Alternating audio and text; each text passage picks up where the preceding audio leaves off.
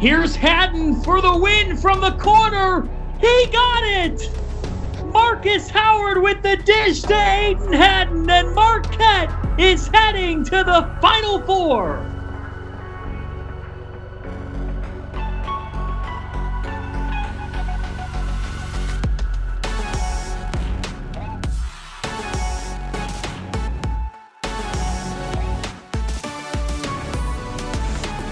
Thank you, John Fanta. I'm Aidan Hatton, and welcome to Games and Grub. Have you wondered how the NFL makes most of its money? America's number one sports league generates the lion's share of its yearly revenue from its TV contracts. The league just agreed to its latest rights deal with five total media conglomerates NBC, CBS, Fox, ESPN slash ABC, and Amazon, the newest player in the streaming sports game.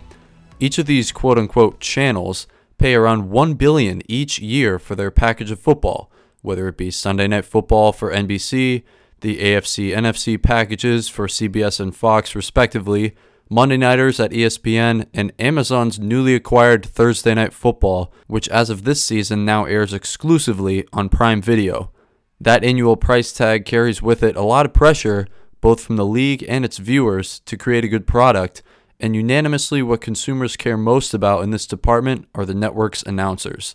With over three quarters of the NFL's number one lineup landscape looking different on your household TV screens, how do the changes affect the league Americans love the most? Our guest this week is Andrew Marchand, sports media columnist at the New York Post. If there's anyone plugged into the news and notes of sports media in the country, it's this guy. Excited to dig deep with him on how this TV turnover will change the league in 2022. Here's Andrew Marchand.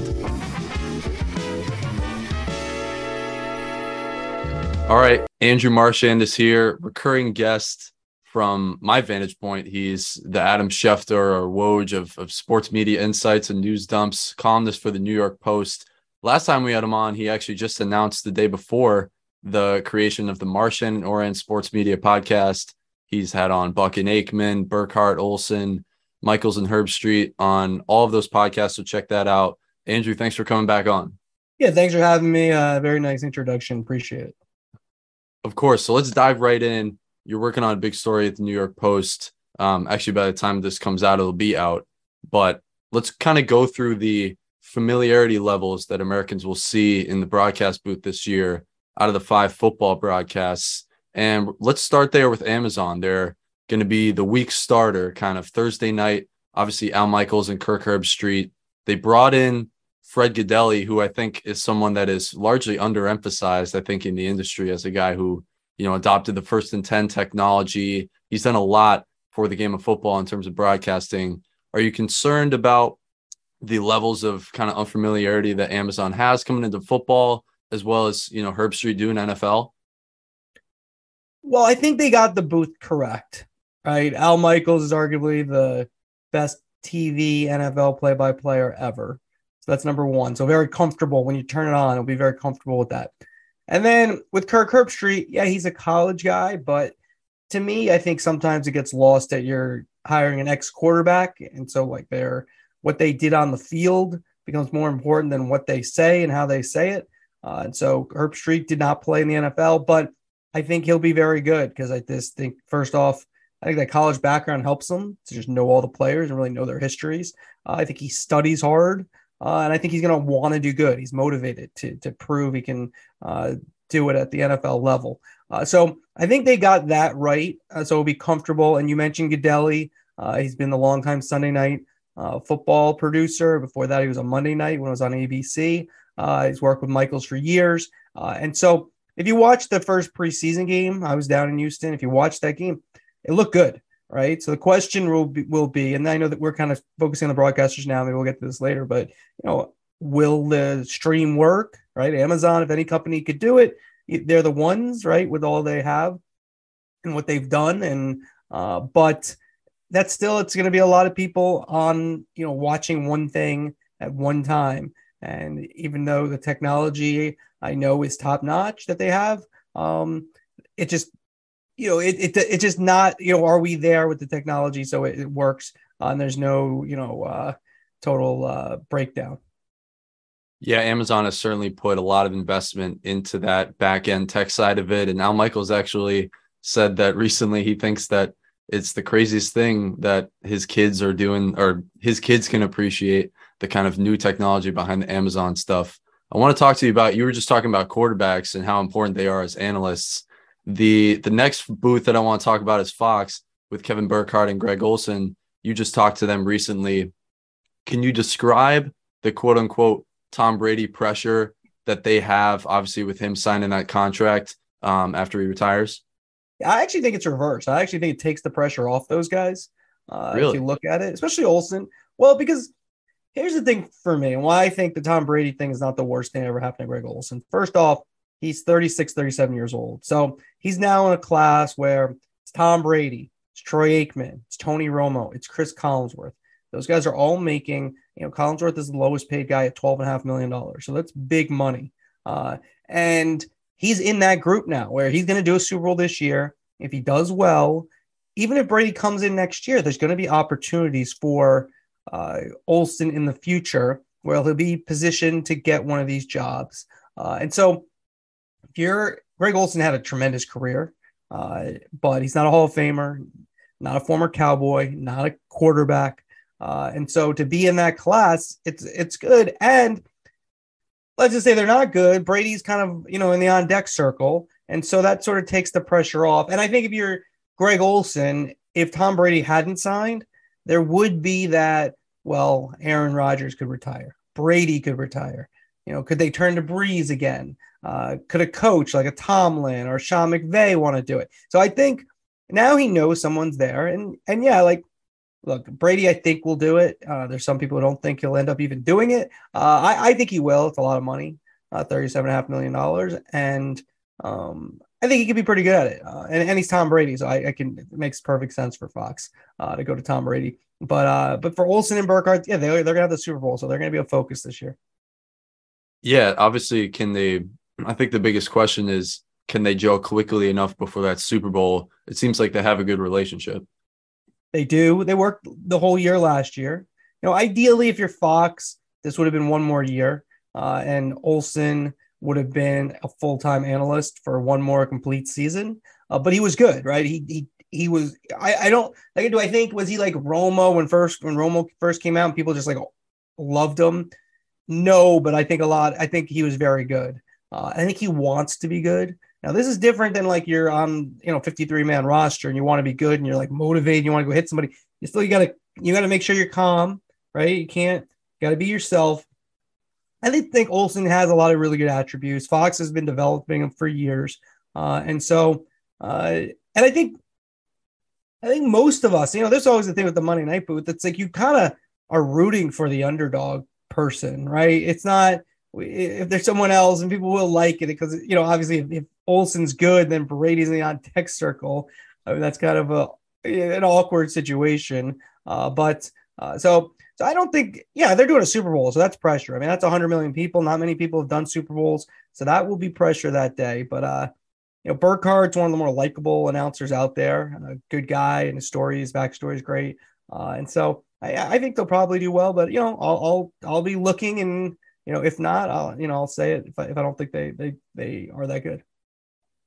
Yeah, you can read his stuff at nypost.com. He will have all the analysis throughout the season of all your favorite broadcasters. He's Andrew Marchand. And you mentioned Burkhardt's background story, actually former car salesman before he got his real jump into broadcasting out living in New Jersey. But let's shift to the guys that had the Super Bowl last year, at least the network, NBC. They replaced Al Michaels with Mike Tirico. Obviously, Collinsworth still around. My big question is can Tirico kind of shake off the stench of Drew Brees, his last analyst last year, who was largely unsuccessful and now he's out after a year? Yeah, I don't think that really will impact Tirico. Uh, you know, I think the question is really when you look at it, they did choose to go with Tirico over Al Michaels. Al Michaels wanted to remain on Sunday Night Football. Uh, and so I think Tirico's a very good announcer uh, very versatile, uh, and a, and a, and a very good play by player. Uh, but he's not Al Michaels, right? He doesn't have the history uh, with the NFL, and just you know, Michaels has had you know in terms of play by players in terms of careers. he's had as good a career as anyone ever. Uh, so, um, so, but the, the Drew Brees thing, look, I watched a lot of those Tirico Brees games from Notre Dame, you know, where, where, most of the games were. And then they did a Thanksgiving night and they did the playoff game. The playoff game was abysmal. Like that's, there's no way around it. They had the most eyes on them. Um, Brees was strangely just stopped talking.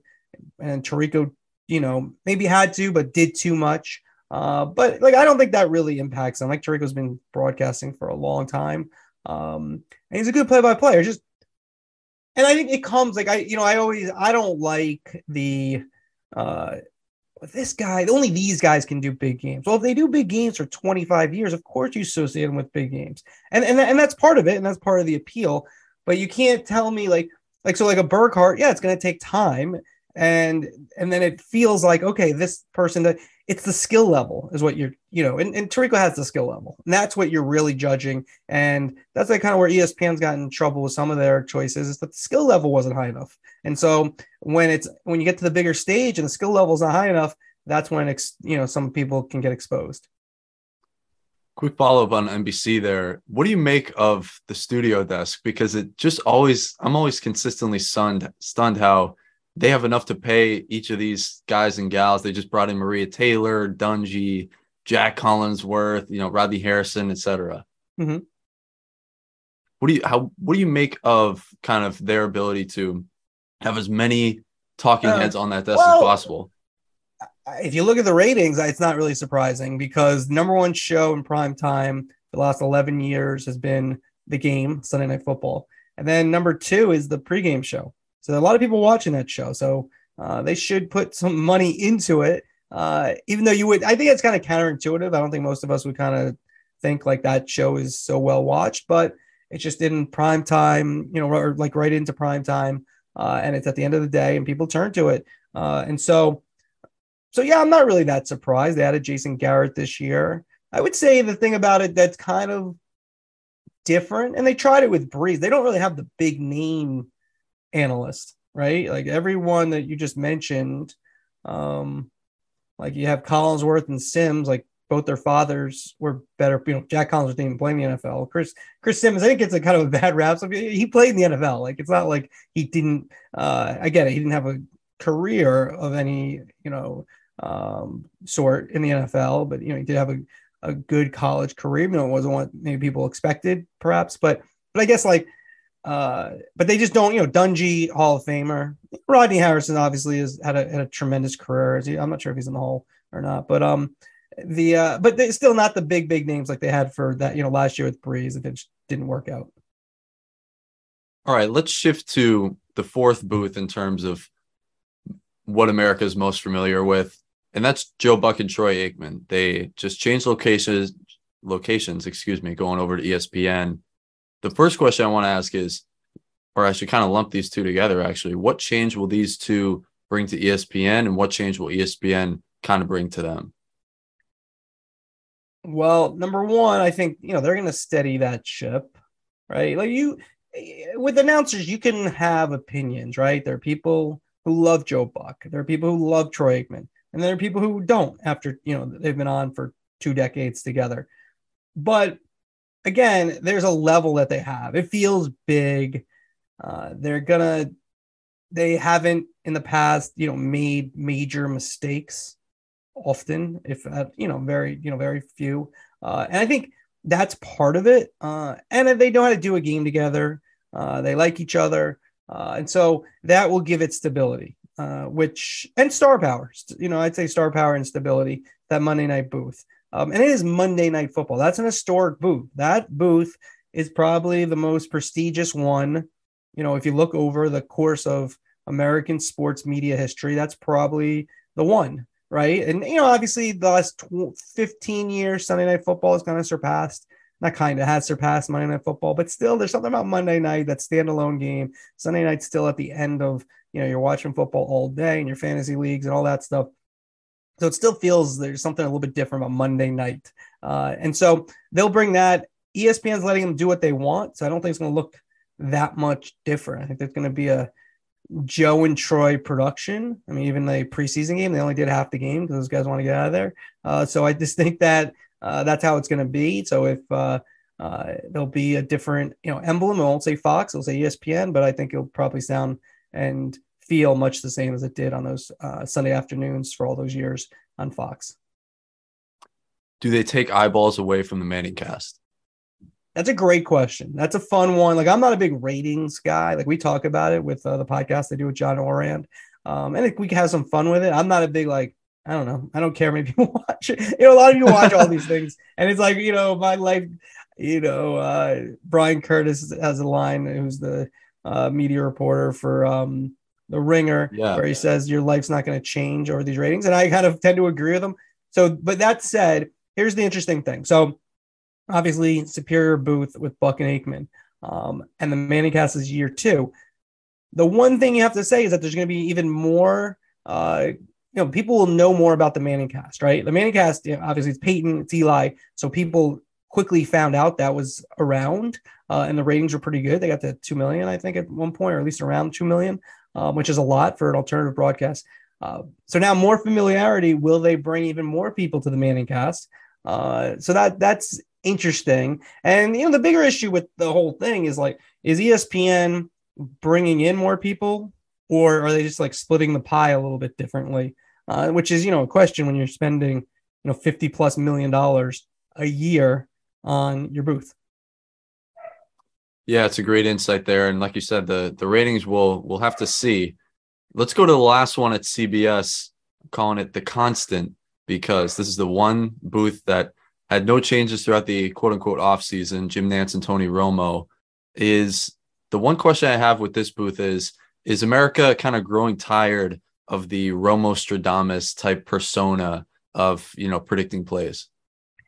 That's a good question. Uh, we did see some backlash, um, you know, and so you know, you know, it was a big deal that Nantz kind of they CBS felt like Nantz really brought stuff out of Romo. I don't know, you know, why that's changed, you know. So uh, I do think the play-by-play guy is very important to make the analysts better. I just think when you look at Monday Night Football's issues over the years, um, I just think if you have the great play-by-play guy that you know who who makes the his analyst better, that can really help. So you know that is a boot that's going to be interesting to watch um, to see how uh, they do because yeah, last year there were some issues and most of the focus um, did go on Romo because he's Romo, uh, but it's a team, so we'll have to see how they meld this year.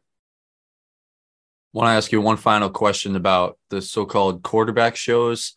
Aaron Rodgers takes over Pat McAfee weekly to to many headlines. You just announced that Daniel Jones would be appearing weekly on the Ringers New York New York podcast with John Jastremski.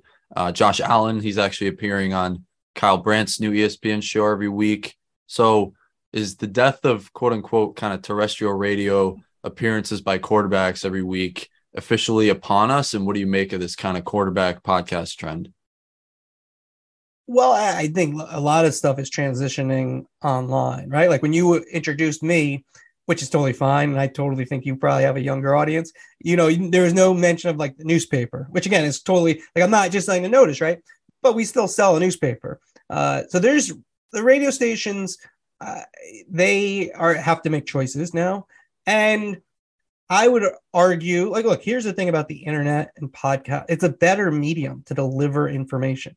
There's no doubt about that. There's you can't make an argument uh, against that. It just it's instantaneous.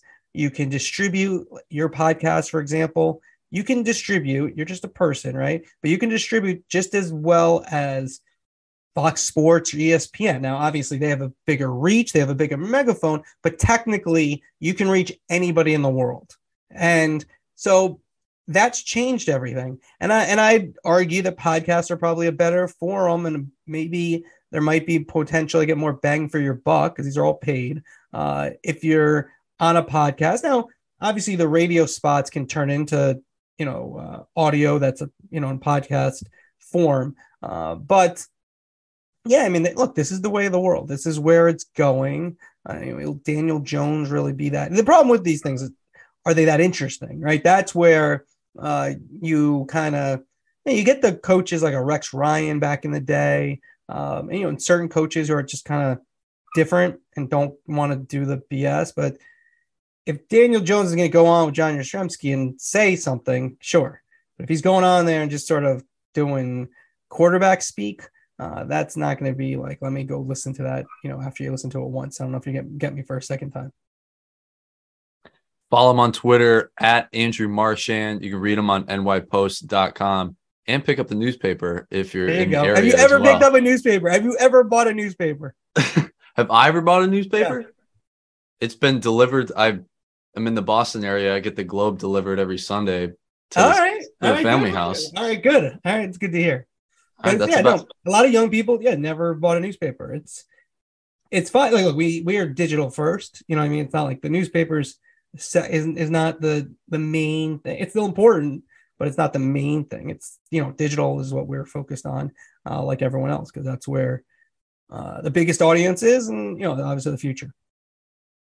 Don't kill the newspaper. All right. He's Andrew Marchand. You can get him on all those platforms, including print, digital, everywhere. Uh, Andrew, thanks so much for coming on. Thank you. All right, thanks to Andrew Marchand. Quick plug for my own blog about a lot of the stuff that we talked about. Just wrote it on my personal website, which you can access through all of my social media channels, especially on Twitter at Aidan T. Hatton. How to make sense of the NFL's broadcasting revolution. Go check it out. Next week, got a very exciting guest to talk about the betting landscape that seems to be developing in my home state of Massachusetts. So stay tuned for that. This has been Games and Grub. This has been Games and Grub.